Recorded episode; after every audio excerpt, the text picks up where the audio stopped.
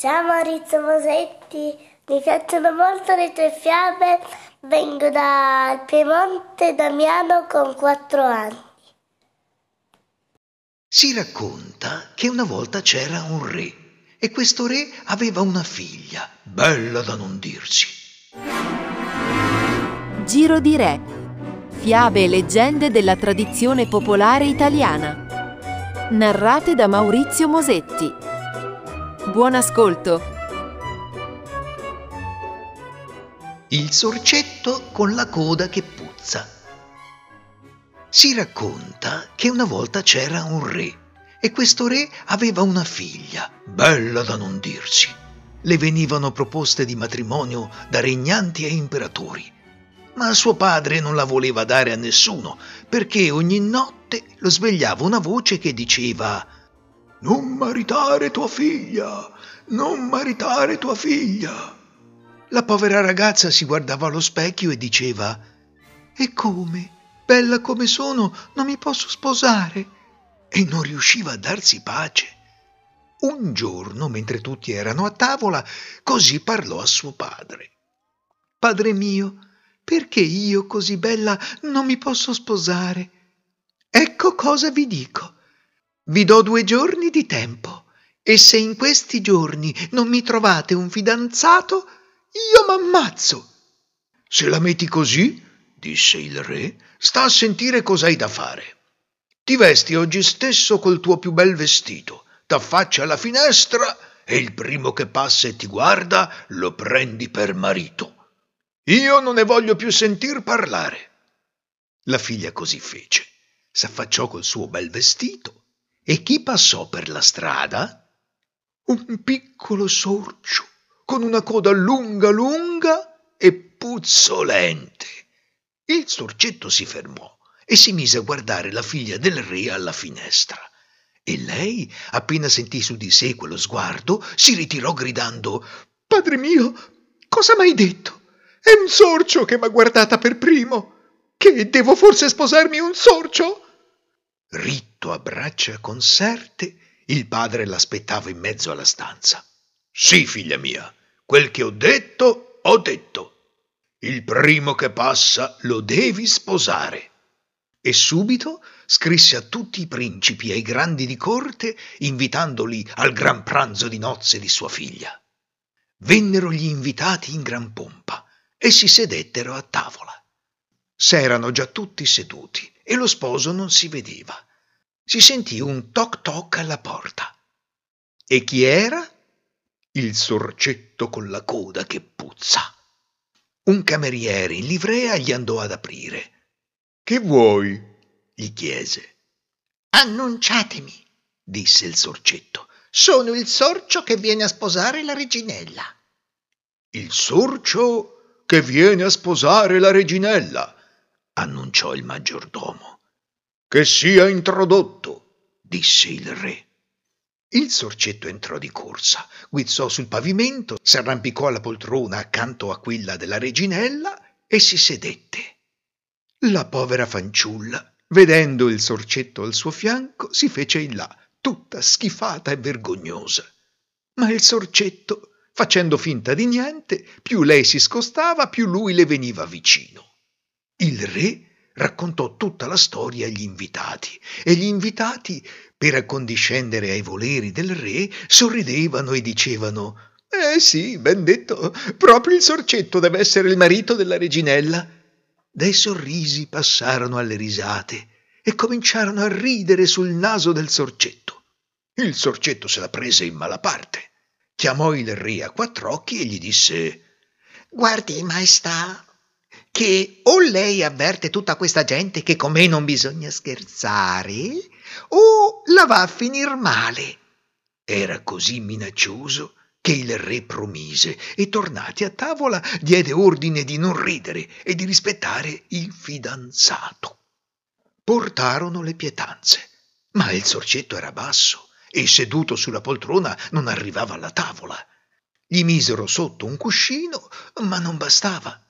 Allora si andò a sedere in mezzo alla tavola. C'è qualcuno che ha qualcosa in contrario? chiese, guardandosi intorno con aria permalosa. No, no, nessuno dice niente, lo rassicurò il re. Ma tra gli invitati c'era una signora molto schifiltosa che, a vedere il sorcetto ficcare il muso nel piatto e muovere quella coda lunga, lunga e puzzolente fin nei piatti dei vicini, si tratteneva a stento. E quando il sorcio, finito di mangiare nel suo piatto, cominciò a cacciare il muso in quello dei vicini, sbottò. Ma che indecenza! Ma sei mai visto uno schifo simile? È possibile che alla tavola del re si vedano di queste cose? Il sorcetto alzò il muso contro di lei coi baffi ritti. Poi, come preso da una furia, cominciò a saltare per la tavola con gran colpi di coda e saltava al viso dei commensali, mordendo le barbe e le parrucche. E ad ogni colpo di coda, quello che lui toccava spariva. Sparirono zuppiere e fruttiere, sparirono i piatti e le posate, sparirono ad uno ad uno gli invitati, sparì il tavolo, sparì il palazzo e non restò che una gran pianura deserta. La reginella, ritrovandosi sola e abbandonata in mezzo a questa pianura deserta, prese a piangere e a dire Ahimè, sorcetto mio, prima non ti volevo ed ora ti desio. E ripetendo queste parole si mise a camminare a Dio e alla ventura. Incontrò un eremita. Cosa fai, buona giovane, in questi posti selvatici? Se ti trova un leone o una mamma draga, povera te. Io non voglio sapere niente, disse la reginella. Voglio trovare il sorcetto mio. Prima non lo volevo, e ora lo desio. Non so che dirti, ragazza mia, disse l'eremita. Cammina finché non trovi un eremita più vecchio di me, che forse potrà darti un consiglio. E lei continuò a camminare, sempre ripetendo Ahimè, sorcetto mio, finché non trovò l'altro eremita, che le disse Sai cosa devi fare? Scava un buco per terra, ficcati là dentro e poi vedi un po' quel che succede.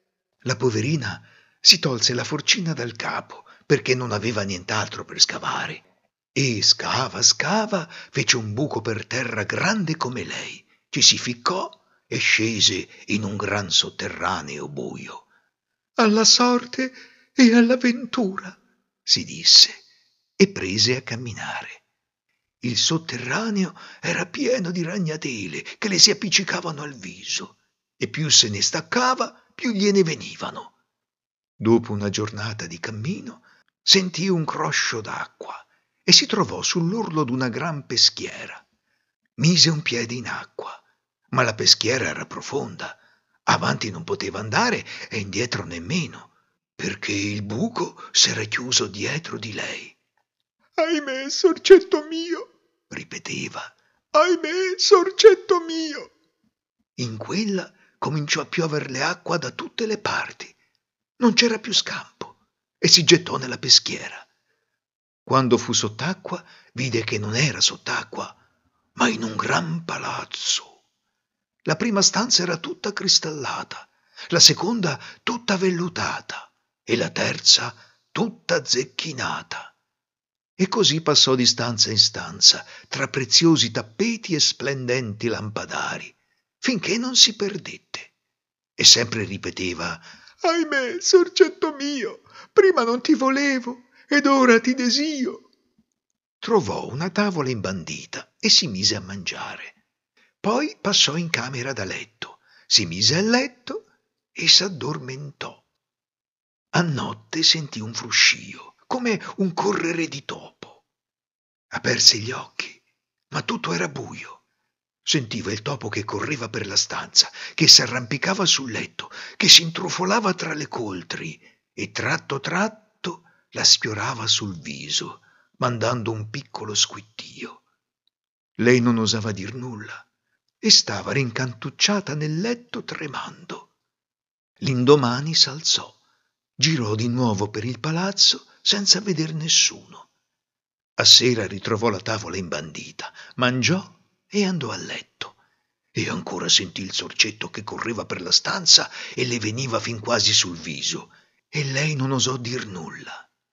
La terza notte, quando sentì il fruscio, si fece forza e disse Ahimè, sorcetto mio, prima non ti volevo ed ora ti desio. Accendi il lume, disse una voce. La reginella accese una candela e invece del topo vide un bel giovane. Sono io, il sorcetto con la coda che puzza, disse il giovane.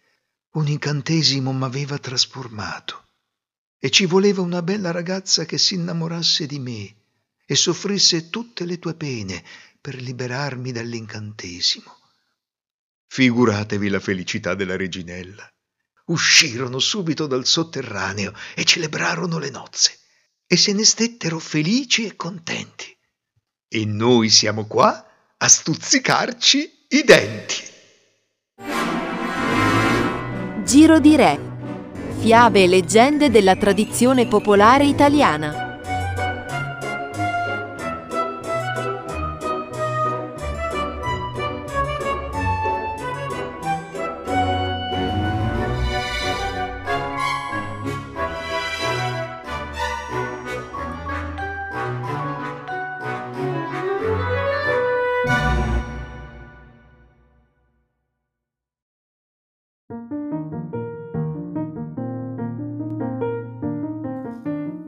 Invia un messaggio vocale. Aiutaci a far conoscere questo podcast.